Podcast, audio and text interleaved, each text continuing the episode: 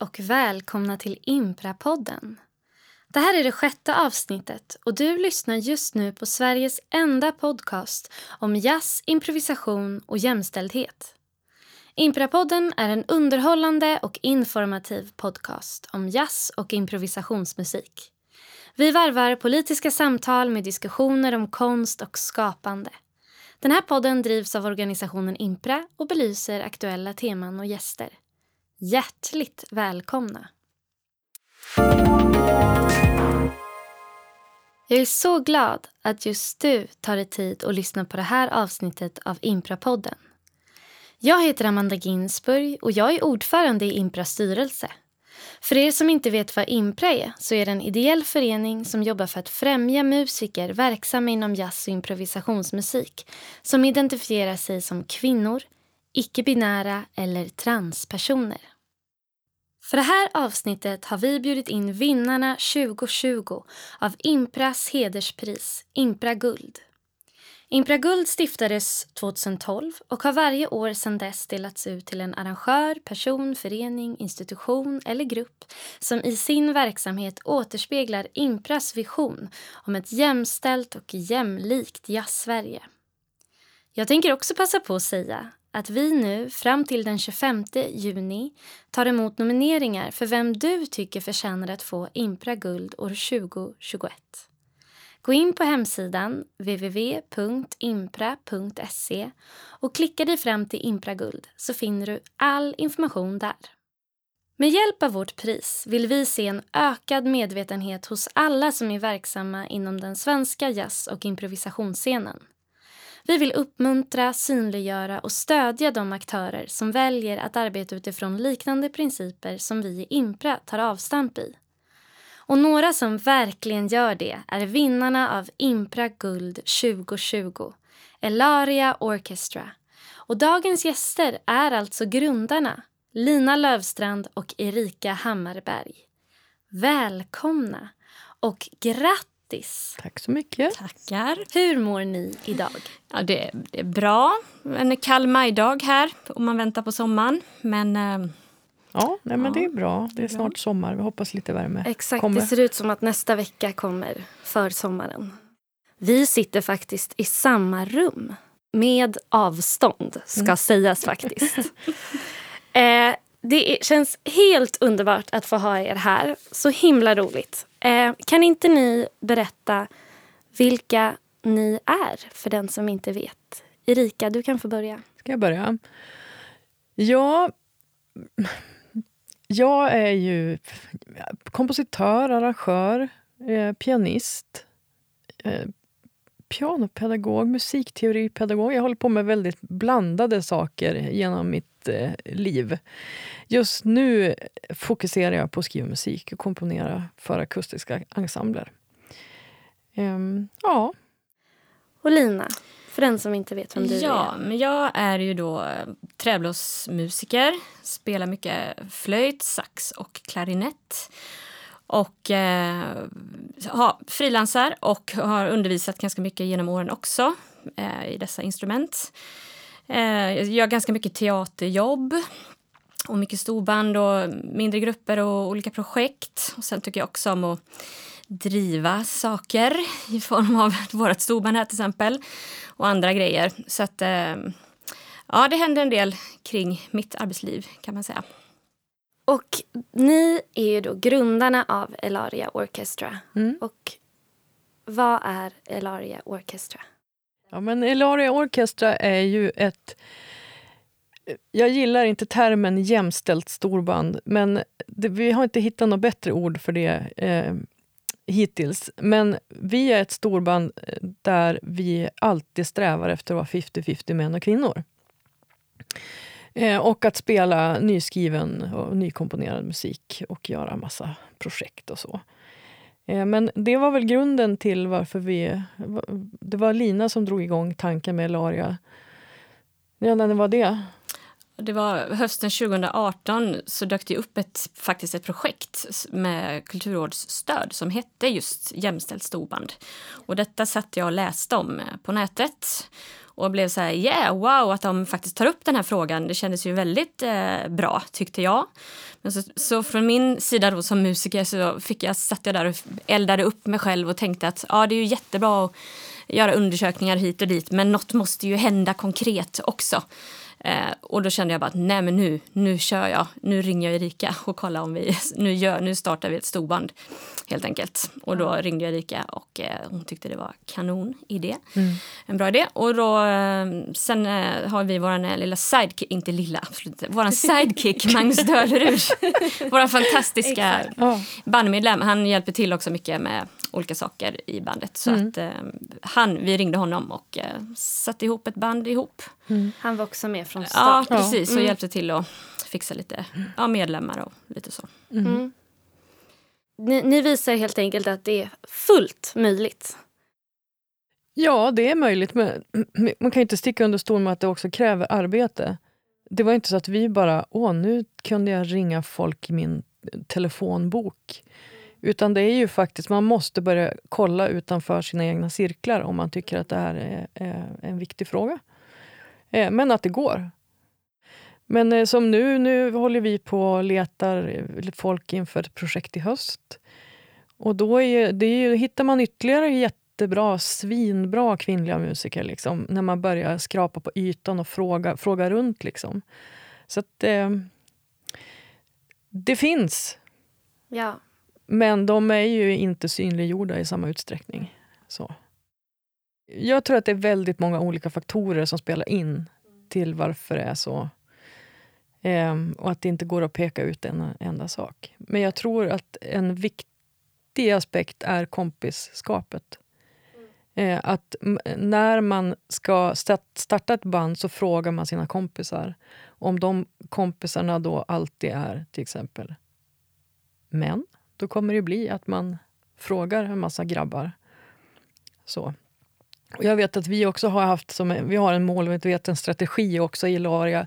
att eh, jobba med olika åldersgrupper eh, också. Att, så att det inte blir någon slags form av diskriminering även i ålder. Att det blir ju ganska vanligt också att boll, banden är hom, hom, ganska homogena både i ålder och kön.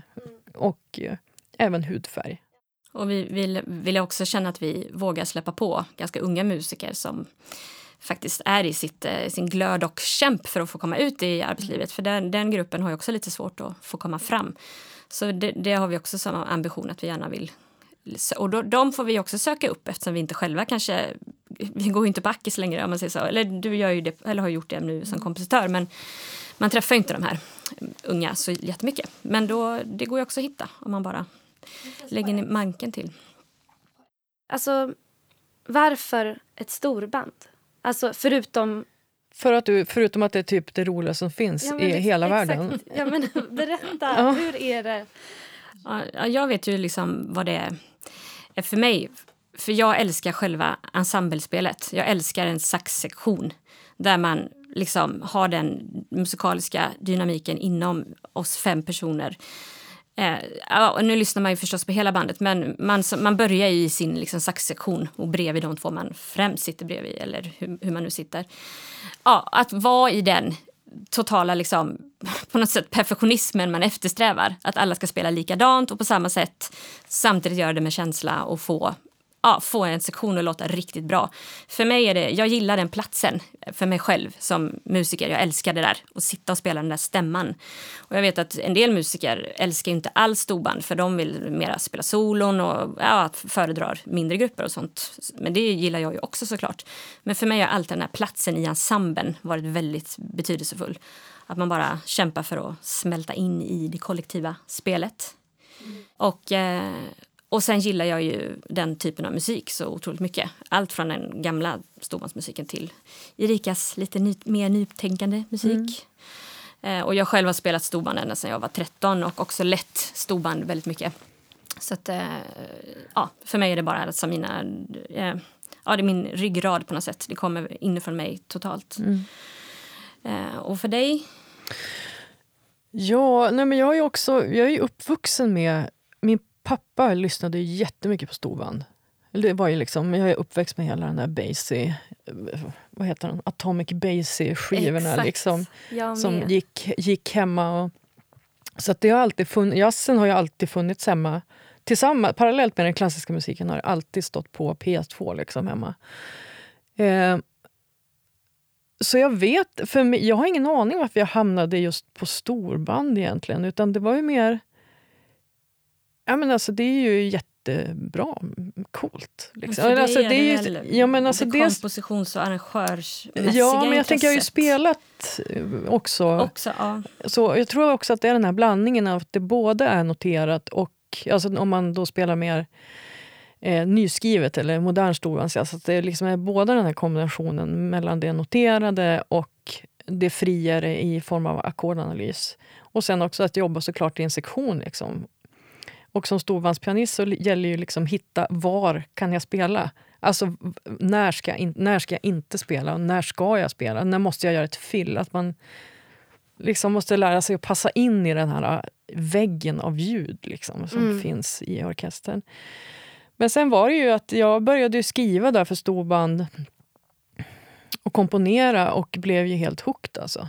Det är bara att det är... eh, Jag tycker det är ett fantastiskt orkestermedium. Liksom. Att det finns så mycket man kan göra med eh, den sättningen.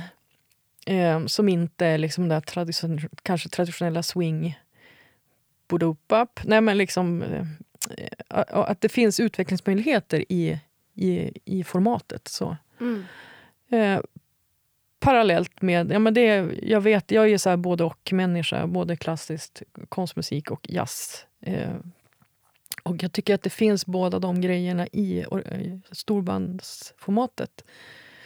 Eh, med då den fria improvisationen, att man, att man, kan, man kan skriva det och det kommer att funka hur bra som helst. Samtidigt som man också verkligen kan detaljstyra vissa grejer eh, när man komponerar. Jag har sjungit mycket i kör och där finns ju en särskild eh, det finns en särskild körmentalitet. Och den uppstår säkert i, i de flesta stora grupper. Och jag själv har ibland haft lite svårt för det. Stora grupper. Och jag tänker mig att det lätt kan uppstå i ett storband också. Hur har det varit nu när ni liksom från början har haft chans att sätta er egen prägel på det här? Mm. Alltså det, jag, jag är ju den som liksom leder bandet. Alltså Mm. Jag är den som står och dirigerar och det är ju jag som måste bestämma. Ja. Alltså, end of story. Eh, men det, det kräver ju också att man kan ta den rollen. Eh, vilket inte jag tycker är jätte, jätte självklart och jättelätt. Liksom. jag gillar ju inte att stå framför folk till exempel. Jag tycker det är eh, hemskt. Så. Men det är ju någonting man får lära sig på vägen. Och jag tänker också att eh, både som jag och Lina har, vi har ju ledarroller i bandet. Och eh, det är vi som bestämmer, det är vi som måste liksom styra upp grejer. Eh, börjar det vara skitsnack eller någonting, då är det ju vi som måste ta såna saker. Och det är klart att det finns sociala strukturer i, i, en, i, i bandet på olika sätt. Eh, eh, och jag vet inte hur man ska uttrycka sig diplomatiskt, men det... Eh, det, det återkommer ju hela tiden på ledarrollen att styra upp saker. Så till exempel om det alltid finns, det finns vissa som alltid skämtar. Det finns såna som alltid sitter och tisslar och tasslar på repen. Eh, det finns eh, alltid vissa som kanske tycker saker om det konstnärliga eller liksom har åsikter om hur, var musiken ska vara på väg någonstans. Och, så där. och det måste man ju kunna lyfta då i ledarposition och visa att hitta någon slags balans utan att man trycker ner folk. Att nej men du får inte säga sådär. Eller nej, eller ja, eller vi kan testa. Att man försöker hitta olika verktyg för att då hantera de olika situationerna som, eh, som kan dyka upp. Eh, men det kanske var, jag vet inte om det var ett bra svar. Men... Ja, jag, jag upplever liksom som, som grund socialt är det ju väldigt, väldigt kul. Mm. Det finns ju inget så liksom kul som när man kommer till till exempel Blue House Jazz Orchestra som jag får spela med ibland eh, då och då. När alla kommer dit och man bara får så här, träffa alla. Så känner man ju såklart inte alla. Men den där, det är ju något med den här mentaliteten, den positiva mentaliteten inom den här branschen tycker jag som alltid strålar igenom så väldigt mycket. Att det är så positivt när man får ses. Alla vill vara där, alla mm. vill spela för man älskar det man gör. Det är liksom inte nu går jag till jobbet och bara ah, ja, nu jobbar jag. Utan det är ju någonting väldigt speciellt med det där som vi musiker får uppleva. Hela, eller så är det för mig i alla fall. Att man hela tiden lever extra liksom, på sin egen glädje i vad man gör. Mm så, så den sociala, för mig är den sociala aspekten väldigt, eh, ja, väldigt ofta, ofta trevlig. Sen blir det ju, det är ju lite som ett eh, fotbollslag på något sätt. Att det, man blir ju, det blir små grupperingar och man eh, pratar med, kanske ofta med samma folk. Sen har jag ju också jobbat en del med amatörstorband och där är det också en, finns det också en social aspekt. För där kommer ju nästan folket kanske till hälften av eh, att de ens kommer är ju för att de vill träffa sina kompisar och det är ju liksom fikastunden som är eh, och det, är väl, det kan jag också tycka är superfint. Det finns ju faktiskt väldigt mycket amatörstorband i Sverige. Det är ju en väldigt stor eh, grej, vilket är fantastiskt. Jättemånga eldsjälar ute i landet jobbar med det och även eh, många ungdomsband som är jättefina. Eh, och, då, och då är väl det, det är väl den bästa platsen man kan vara i, tycker jag. En, ett socialt sammanhang där man får träffa trevliga människor och spela sin musik som man tycker om så mycket.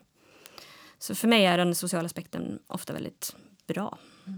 Men jag förstår precis vad du menar där också. Eller det som Erika säger att det är väldigt mycket att folk vill tycka saker. Och man måste ju låta folk tycka samtidigt som man eh, ja, det måste ju vara en, tydlig, en tydlighet i vad man håller på med musikaliskt också. Mm. Kan ni uppleva att ni blivit mötta annorlunda som kvinnor eh, som leder storband? Eh, av ert band, av er publik i jämförelse med era manliga kollegor? Jag tycker inte det. Eh, I, i, i, i or orkestern. Um, det är inte någonting jag har tänkt på i varje fall.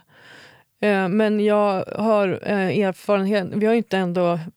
Vi, det är inte så att vi har 150 gig per år. Liksom. Alltså, utan, men de något av det första vi gjorde, då var det en, en eh, ganska högt uppsatt eh, person inom jazz-Sverige som kom, kom fram till mig och skulle börja prata jämställdhet innanför en, inför en, innan vi skulle ha ett gig, liksom, en, en konsert. Där jag bara, varför finns det så få eh, tjejer som fortsätter att spela? Liksom? Så bara, vi har gig om två timmar. Alltså, och det, jag tror liksom att man bara ska lösa saker jättefort. Eh, och det tror jag, den frågan tror jag inte man hade ställt till en manlig dirigent. Nej. Nej, visst. Så, men annars vet jag inte riktigt om jag har men det är väl också tänkt det som, på det. Mm, det är väl också det som blir skönt med att... Eller, jag, jag tänker mycket om Ilaria att eh, det är ett professionellt storband. Mm. Det är också 50-50. Mm. Men det, är primär, det primära är ett ett eh, nystartat eh, storband. Liksom. Och det har ju varit vårt mål också. Mm. Vi har ju tagit bort eh, i våra texter har vi nu ja, tagit bort jämställt. Det är det som är grejen egentligen överhuvudtaget. Det är det som också blir lite kon, kon, ja, det blir en liten konstig fråga. Att man inte kan själv välja att bara vara ett jämställt storband utan att det på något sätt ska ja, bli, bli en stor grej. Vi, för att vi, det ska bli aktivism av det. Ja, liksom. exakt. För det är inte alls våran... Eh, vi är bara glada människor som vill spela musik och känna att vi gör det på ett bra sätt. Mm. Eh, och, och, lyfta, och hitta bra musiker som vi vill vara med. Och då tycker vi att det är självklart att vi vill, eh, när vi i alla fall sätter grunden i bandet, ha mm. ungefär eh, jämställt.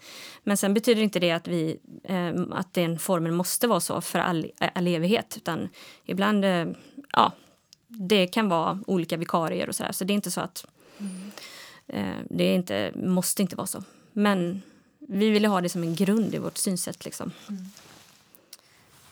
Hur möttes ni två? Det var Lina ringde mig en gång. När var det? Det ja, måste ha varit 2007 eller något, 2008 någon gång där. Eh, så ringde hon bara. Hej, vill du börja spela i ett storband? sa hon. Eh, och vi kände inte varandra alls. Nej. Utan det var på tips av en annan Jag har faktiskt glömt vem det var som Jag tror att det var tipsade Andreas Nordqvist. Ja, det var det kanske. För jag, då ledde jag det här bandet som heter Emanuel Big Band som är ett eh, man kan säga att det är ett eh, semi-proffs amatörband, hur man ska säga. För det är både Mm. Aki-studenter, några professionella musiker och eh, några som har varit professionella musiker och ett gäng amatörer. Det bandet har jag drivit och lett väldigt, eh, under väldigt många år eh, tidigare. Och, eh, så det var där jag ringde in i Erika helt enkelt. Mm. Och då var du taggad på det och började vara med i det bandet. Och sen eh, började vi eh, ja, inse att vi ville liksom jobba vidare på andra sätt. Så då startade vi faktiskt ett, eh, ett barn, Ja, det. en Ja. barnföreställning som, med ett band som heter Spunkfunk. Och skrev Mm. musik, spelade en skiva och skapade en föreställning som vi hade ett antal eh, konserter med. Eh, för barn helt enkelt. Mm. Så det var liksom i det vi började jobba ihop. Mm. Inte bara som musiker då, utan mer i projektform också. Ja, vi ville skriva bra, svängig, ny musik för barn. Just det. Vi ledsnade på att alla bara ska köra Gubben Noah i typ någon så här funkversion. Eh, Var hittar en spunkfunk? Ja, vi har ju... Har ni Att göra Vi, listan. man ja, man är kan köpa en Man kan CD köpa- av mig. Ja, av mig med. Ja, men Vi vi har- vi, har inte lagt på den där. Vi ska lägga upp Vi det har inte på... lagt den på Spotify. Vi har, Nej. det finns ett, eh, ett med undervisningsmaterial till det också, Mm. som, till grundskolan. Så att, eh, vi har liksom sålt det som ett paket med en CD-skiva och eh, material för Mm. grundskolan. Så det är utgivet, men det ligger inte på Spotify. Men Nej. det står på Det- att göra-listan. precis. Det, Det har stått på hända. att göra listan i ganska många år. Var hittar vi Elaria och lyssnar till Elaria? Ja, men vi har inte spelat in något än. Vi ska göra det efter vår turné. Mm, Så kommer vi göra, spela in då är en ni platta. fullt i uppvärmda. november, Ja. Precis.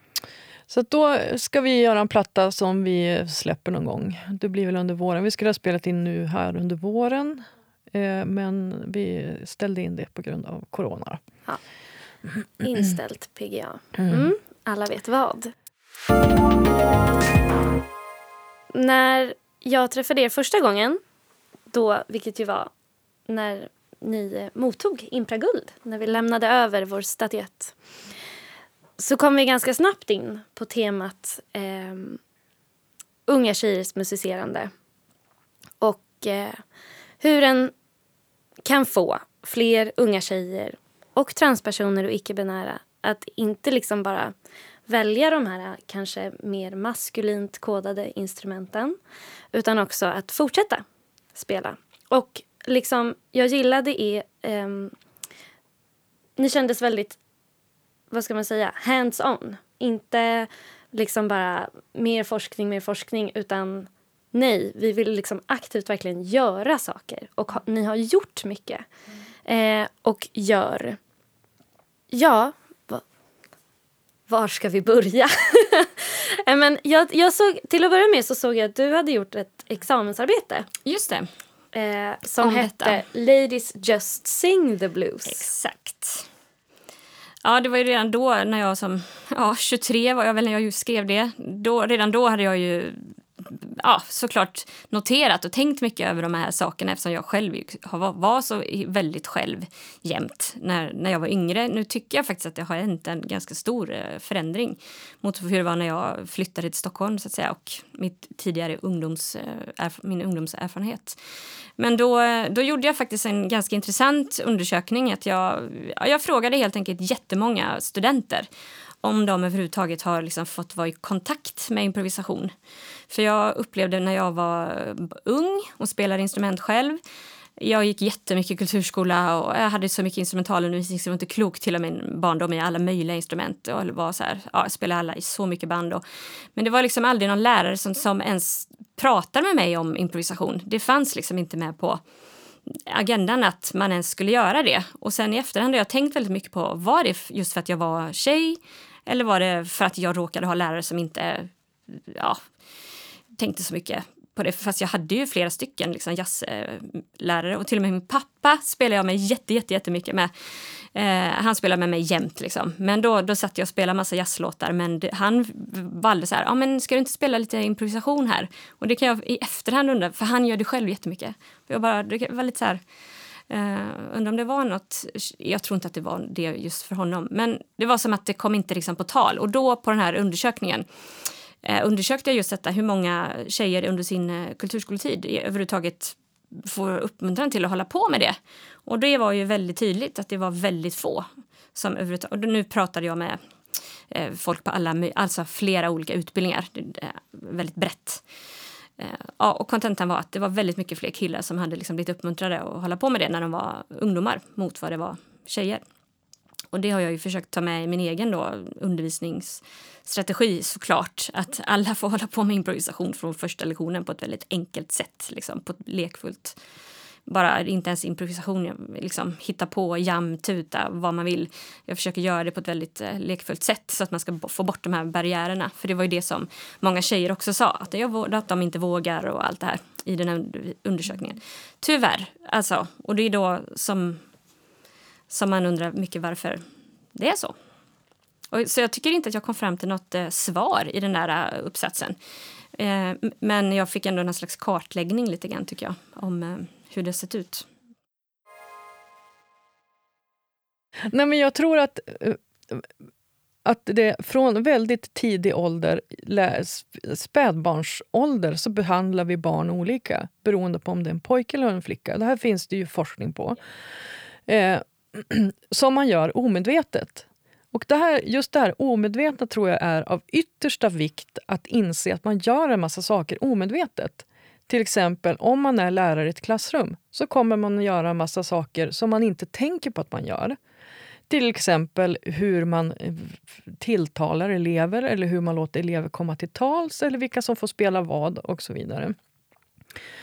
Eh, och jag tror, I och med att vi då föds in i den världen och föds in att jag bör göra på det här sättet för att det är det jag är lärd i samhället, då kommer det också det tycker jag finns ett drag hos eh, flickor man inte ska göra någonting förrän man är jättebra på det.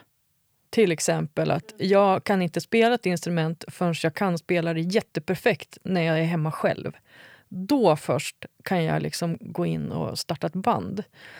Eh, Medan jag tror, nu är det här vad jag tror läget, eh, att eh, grabbar mer bara lär sig att testa och göra. Liksom. Att jag kan två toner på pianot, vad bra, vi startar ett band. Liksom. Att det, det finns en annan... Att vi lärs in i olika roller väldigt tidigt. Jag och min man pratar mycket om det om vi till exempel tittar på På spåret. Mm. Och då kan han, han kan liksom säga väldigt mycket och så kan det vara fel och så är jag ah, attans liksom. Jag sitter ganska mycket tyst och tänker.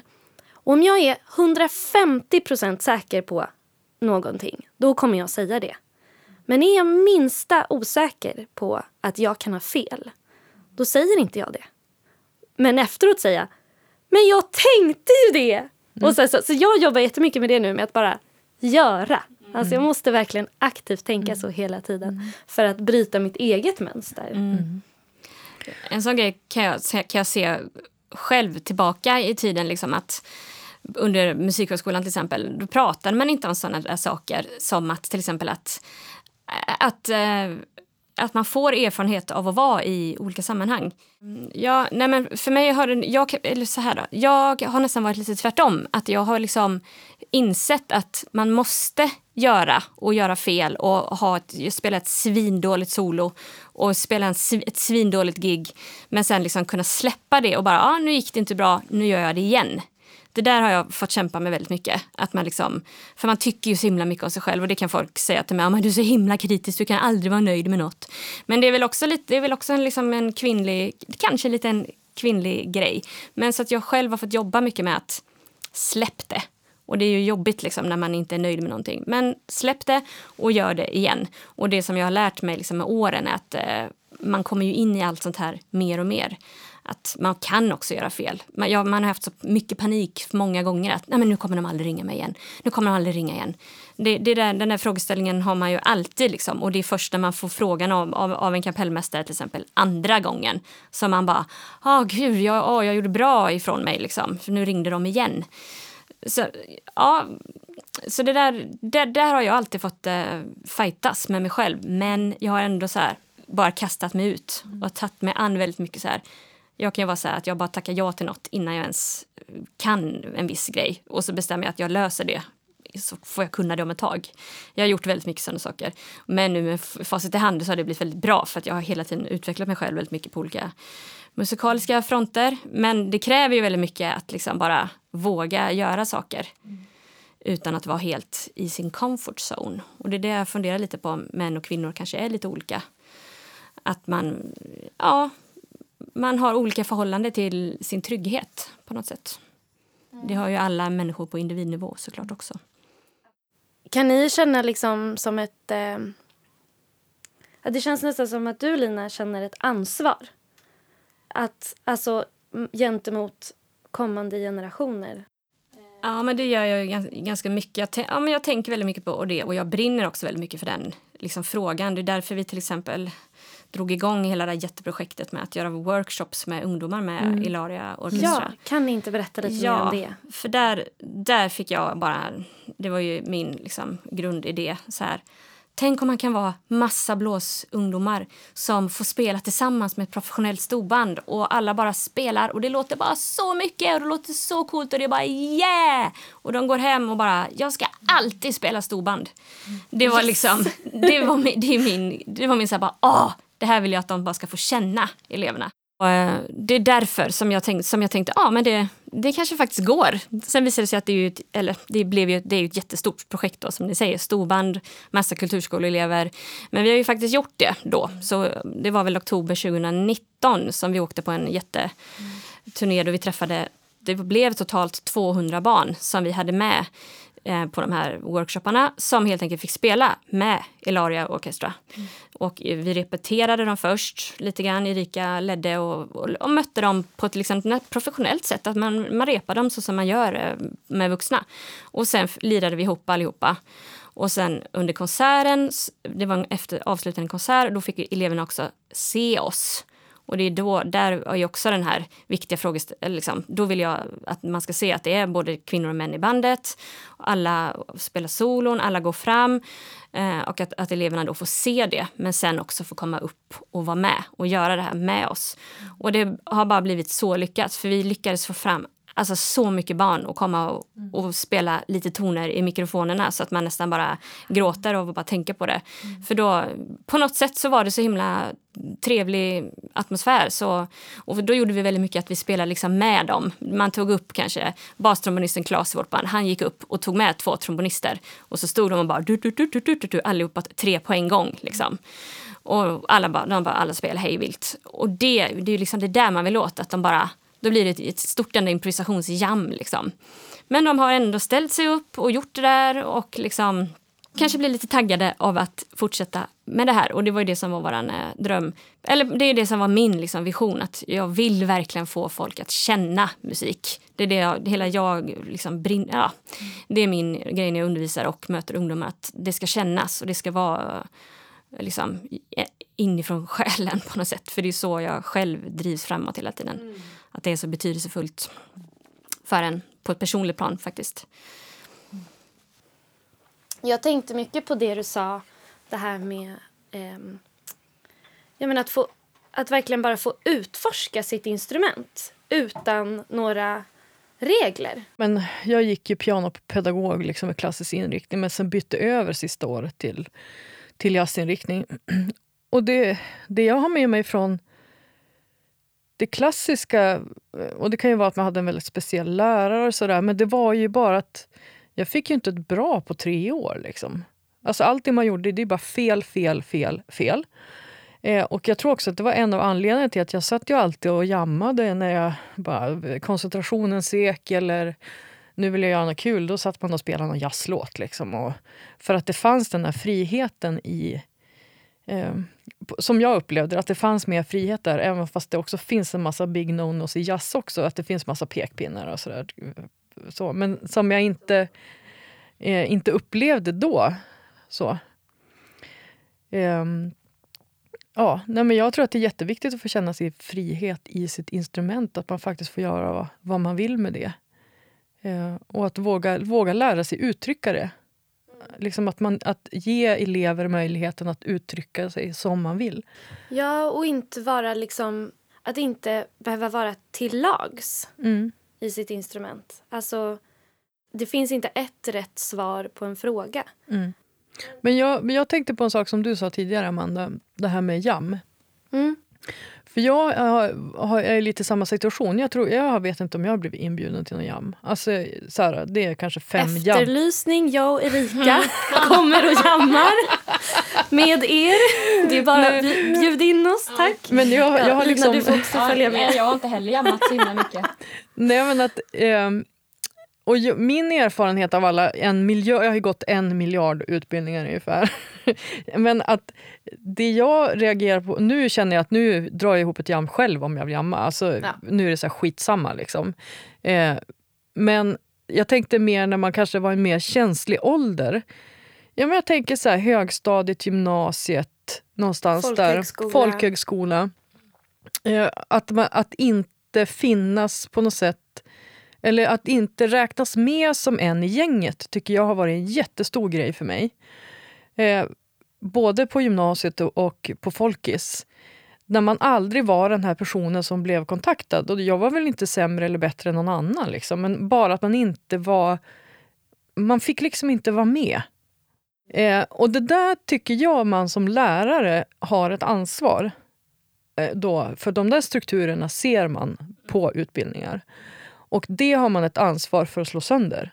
Att är det väldigt fasta konstellationer, då tycker jag att det är människors, de som är ansvarigas ans, ansvar att bryta upp konstellationer, göra nya konstellationer, släcka in, byta om, byta personer där.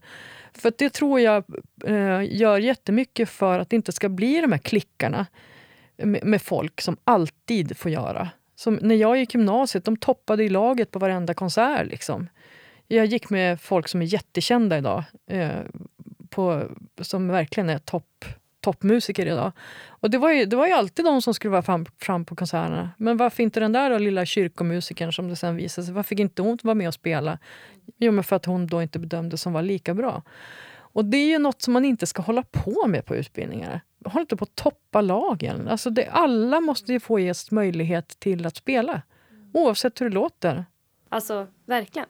Jag läste in lärarlegitimationen för några år sedan. Och då var det en lärare där som sa en sån himla, grej, himla bra grej. Jag var på en föreläsning och då sa hon så här. Hur ser ditt klassrum ut? Vad har du på väggarna? Och liksom bara satte igång den här tanken. Och ja, det fastnade hos mig. Eh, för att om man då bara tapetserar sitt rum med typ affischer på hårdrockstrummisar då kommer ju eleverna att fatta att det här är det, det som är bra. Det är det som gäller. Det är det som är status här. Eh, likadant om du bara har liksom bilder på eh, Mozart eller liksom, eh, operasångare. Så, så kommer det också sätta an en, en, något hos eleverna. Och Det där tycker jag faktiskt är skitviktigt. Att man som lärare ska presentera så mycket olika slags former av musik för sina elever. Det kan såklart bero på vad man undervisar i. Eh, men att man ändå visar på att det finns en öppenhet. I alla fall jag vill ha det så i mitt klassrum. Att, ja, men att man har massa olika slags musikstilar på väggarna. Eh, med kanske, och, och också ser till att det finns en balans mellan män och kvinnor och vad, hudfärg och så vidare.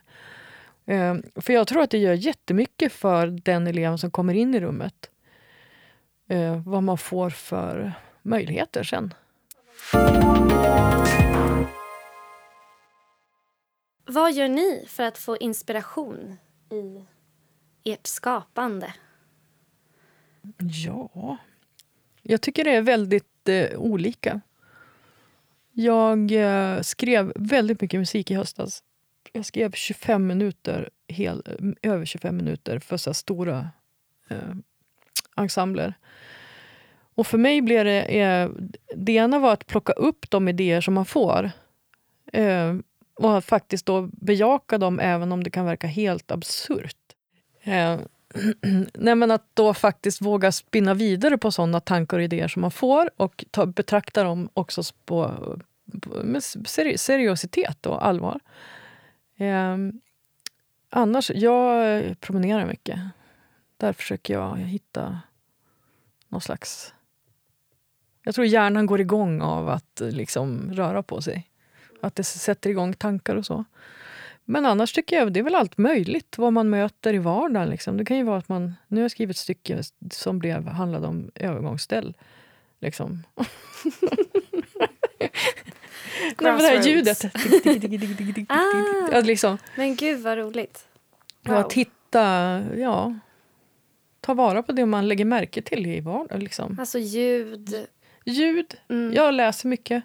Mm. Eh, dikter, böcker. Ja, men så här, det kan ju vara allt möjligt för mig. Du då, Lina? Ja, men jag går nog ganska mycket på ah, lust igen. Hela jag är, drivs på liksom en slags eh, kär, glädjekärna. På något sätt. Nej, men feeling egentligen i det här sammanhanget. Om jag hör någonting som jag själv gillar. När jag, jag också, det händer jätteofta också när jag prenumererar. Då lyssnar man på mycket musik. Och då kan jag verkligen bara höra ett eh, groove som bara yeah, gud, nu ska jag, och då blir det så här, ja ah, men du, nu ska jag göra något med det här groovet. Eller jag har någon, eller en viss form på en låt, att här började på ett sätt och sen hände det och sen, ja ah, men nu ska jag göra något med den formen. Och i vissa låtar kan det vara att jag gillar harmoniken väldigt mycket och då kan jag bara planka den. Och sen så alla rent planka ackorden och sen så bara kastar jag om ackorden och så gör jag en egen låt med den tonaliteten i ackorden. Eh, så jag går väldigt mycket på att jag får idéer av att höra annat. faktiskt. Mm, så är jag med. Verkligen. Ja. Men det tycker, jag, det tycker jag är ett bra tips. Det är att, faktiskt, att våga låna. Mm, exakt. Eh, eller man ska säga, att inte vara rädd för att låna. Och det är ju så vi, mm, en lär sig från början. Liksom, genom att härma och låna och göra sig till, till sitt eget ljud. Mm. Verkligen. Vad har ni haft för förebilder? Jag har letat förebilder. I och med att jag var pianist så var det ju liksom alltid... Jag vet inte. Jag tänker sångerskor fanns det ju jättemycket men så här, pianister, jag är ju ganska gammal då så jag hade, det fanns ju inget internet. Liksom.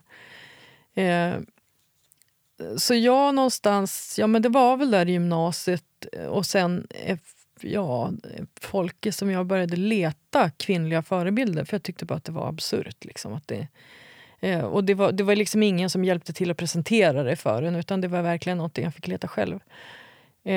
Så jag har lyssnat ganska mycket på Eliana Elias, pianist. Jag gillar henne jättemycket. Och sen Maria Schneider såklart. Jag måste ju säga att Maria Schneider är en av anledningarna till att jag fattade att jag kunde skriva för storband. Um, Vilket också jag har mejlat till henne och sagt. så, ja, eh, men, eh, så att jag tror till exempel, jag tror att kvinnliga för, eller att ha förebilder är jätteviktigt. Som, varför har vi så många bra kvinnliga trombonister här i landet? Ja, men det är ju för att systrarna Hammar tror jag mm. har gjort att då syns det liksom och då poppar det upp och börjar komma. Liksom. Gud, jag får gåshud. mm. ja, men det är ju verkligen så att se ah, den där gör det den ser typ lite ut som jag. Mm. Då kanske jag kan göra det. Mm. Eller alltså, eller bara... För mig var det mer, jag har inte haft någon egentligen person, alltså musiker som förebild utan det var mer sammanhangen. Eftersom det här att jag, kom, jag började min improvisation ganska sent eftersom jag, som jag då upplevde, eller liksom ingen hjälpte mig med det så att jag fattade inte ens själv att det var det man skulle hålla på med. Att jag själv gillade det. Men sen till slut så när, man, när jag blev liksom lite tonåring då började jag se alla andra spela solon då i storbandssituationer och sådär. Och då var det som att jag bara, men det där måste jag ju också göra.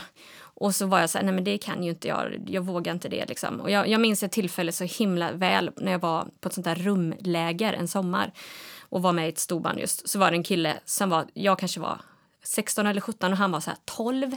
Och han gick upp och spelade världens coolaste altsax-solo.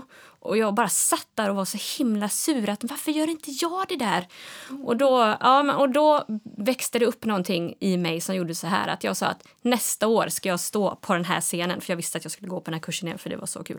Nästa år ska jag stå där och spela solo. Ja, men det kanske, och då var, tror jag att jag började första året i gymnasiet. Och det var då jag insåg att ja, men nu, det där är mitt mål. Jag satte verkligen upp det. Där ska jag vara. Och då var det faktiskt lite roligt att det var precis efter ett år så gjorde jag det. Mm. Och då, så det var, det var verkligen en sån här jättekick, just den jag kommer inte ihåg vad han heter, men jag kommer ihåg hur han ser ut. Och det var en jag pratade med, han var en ganska rolig kille. Liksom. Så han var, ja.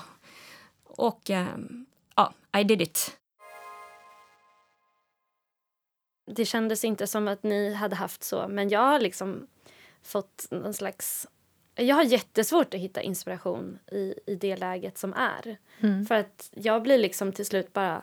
Jag hamnar i någon slags likgiltighet som också är ganska lugnande för att då håller den i alla fall inte på och är, stress, alltså är stressad över allting som inte blir av eller så, pengar som inte kommer in eller sådär. Men jag har också svårt att hitta motivation och inspiration. Vad är era tips till de som är i min situation? Eller känner ni igen er? Eller? Både ja och nej. Mm. Jag, eh, I höstas så köttade jag bara på. Det var eh, för jag... Dels så hade jag grejer som jag visste jag skulle skriva som skulle bli klart. Jag hade deadlines. Eh, och då var det bara, jag körde på disciplin. Det var bara upp på morgonen, ut på promenad, skriva 9 till 12 eller 9 till 1. Sen så, alltså verkligen bara så. Eh, sen så här i februari eller januari så ställdes ytterligare ett projekt in på det jag hade skrivit. Så då fick jag värsta dippen. Och nu har jag inte skrivit något i princip ja, februari, mars, april. För att jag bara inte har... Dels har jag haft annat att göra, men också att jag inte har haft något... Det bara rann ut, liksom, den här inspirationen. Men nu kom jag igång igen. Och det var ju dels för att jag satt och spelade mycket mer. Och sitta vid instrumentet och bara hålla på. Liksom. Ja men jag tror det. Ge sig tid Ja. för att kreativiteten ska komma. Och sen var det igår. Då släppte det. Då bara... Kommer Wow. det så här helt plötsligt. Bara... Och då får man ju bara hålla igång den bollen. Alltså den, jag brukar tänka som en, det kreativa hjulet på något sätt. Att när det väl börjar snurra, eller som en boll uppe på ett berg, en snöboll. Att den bara måste rulla på. När man väl kreativiteten kommer igång så bara växer och växer och växer och växer och växer. Och det går fortare och fortare.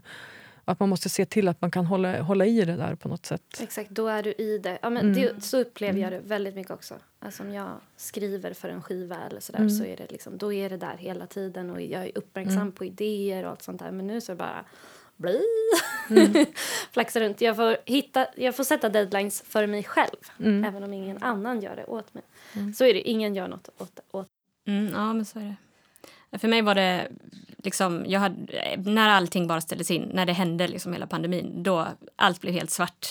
Och, och många andra sa, ah, nu ska jag göra det, nu ska jag skriva en skiva, nu ska jag spela in det och det och det. För mig fanns det ingenting. Jag tog inte en ton på min instrument och bara gick ner i världens ja, ja, låghet helt enkelt. Um, och jag hade inte heller något lärarjobb. Jag hade frilansade bara precis före pandemin också. Och då var det, så jag var så avundsjuk på alla som hade kvar sina lärarjobb, att de ändå kom upp och ut. För för mig hade det också väldigt mycket, jag märkte det att när man inte har någonting, då går det nästan inte att sparka igång sig. För det var liksom, det är på något sätt allt eller inget. Och när det var inget, då, då bara fanns ingenting kvar. Eh, så då hade jag det jättetufft liksom hela första halvåret kan man väl säga. Eh, och gjorde, jag, nej, jag gjorde verkligen ingenting. Jag, det hände ingenting. Jag spelade inte ens. Men sen eh, i det lilla hålet i oktober, då hade jag en, en, några, och lite i december hade jag några fina gig. Och sen hade jag också, kom jag igång och började vicka i en lärare, kulturskolelärarpool. Och det var det som att bara komma ut och upp och göra sånt man tyckte om igen. Då, där lyckades jag vända det. Liksom. Och då kom jag tillbaka i liksom, någon slags kreativt... Att nu kan, nu kan man börja igen. Liksom. Och då började jag också öva jättemycket igen och fick en kick liksom, av det. Och har undervisat den här terminen mer än vad jag brukar. Vilket har blivit jättebra i mitt sammanhang. För då, ja, då, blir jag, ja, då är man igång. Liksom. Jag kan tänka mig att det är mycket som blivit uppskjutet eller i värsta fall inställt för er. Men vad är nu på gång med Elaria? Eh, kanske ska passa att droppa lite datum här. Då. 18 augusti Ja, så är det 18 augusti så är min examenskonsert på KMH. Och jag vet, den kommer säkert att streamas. Jag hoppas Hoppas att vi kan få ha publik, men det vet man nog bara veckan innan eller någonting. Sen 20 augusti är vi i Västerås och spelar på jazzfesten där tillsammans med Magnus Lindgren. Och sen i oktober, de datumen har inte jag i huvudet, men då åker vi på en nio dagars turné i Sverige med länsmusiken. Så vi ska bland annat till vad är det, Piteå, Umeå, Sundsvall, Skellefteå. Det är en Eh, ganska lång, flera spelgig i Norrland. Och sen är det en sväng till Halmstad och eh, Lidköping och Göteborg. Mm. Eh, så det är en jättefin grej vi helt enkelt har eh, blivit utvalda att få delta i. Så att vi får liksom, vi, ja, vi, vi, det hände den fantastiska grej som kanske inte händer lika ofta längre. Att vi faktiskt bara, jag fick ett mejl där det står, jag har goda nyheter, ni har blivit utvalda till att delta i den här, det kallas på på turné kallas projektet. Då har de valt ut tre grupper i Sverige som regionerna samarbetar kring att skapa turnéer till de här tre grupperna. Så det är en projektgrupp som sitter och ordnar det här. Och då blev vi utvalda till detta. Så det var ju liksom det bästa som kunde hända. Mm. Och då i och med det har vi tänkt att vi ska bjuda in eh, norska musiker och även en repetitör som heter Helge Sunde som är en eh, väldigt duktig kompositör arrangör från Norge. Eh, och detta gör vi för att vi vill eh, ja, leta gemensamma utbyten med nordiska musiker och få inspiration av att ja, gå ut lite bredare i, igen det här då att man inte bara ska ringa sina kompisar. Mm. Utan vi vill, ja, med en liten dröm om att försöka få det till ett utbyte i Norge också sen. Mm. Eh, och Helge ska komma och repetera oss som eh, inspiratör kan man väl säga. Mm. Och eh, vi ska spela hans musik också. Sen har vi en dröm om att göra ett liknande projekt på, ja, på Island och Norge. Det är liksom det vi nu jobbar för, att se om vi kan få... Mm. Ja, vi söker pengar för en fortsättning helt enkelt. Mm. Det är det enda man kan göra, blicka framåt ja, hela tiden. Precis. Bara.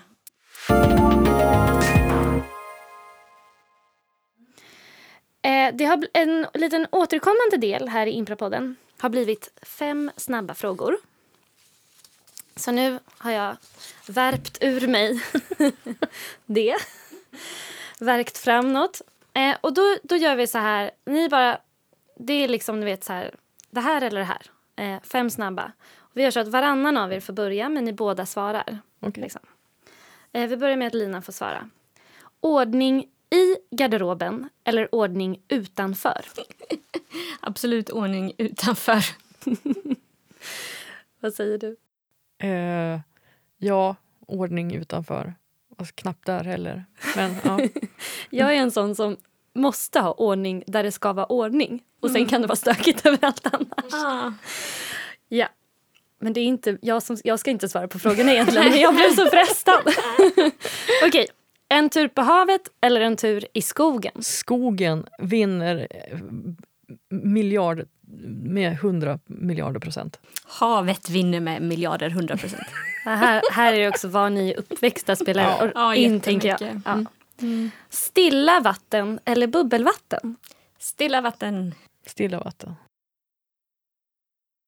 Jubel och vissel längst fram i publiken eller mer lagom engagerade applåder längre bak på konsert med dina favoritmusiker? Ja, men längst fram måste det ju bli.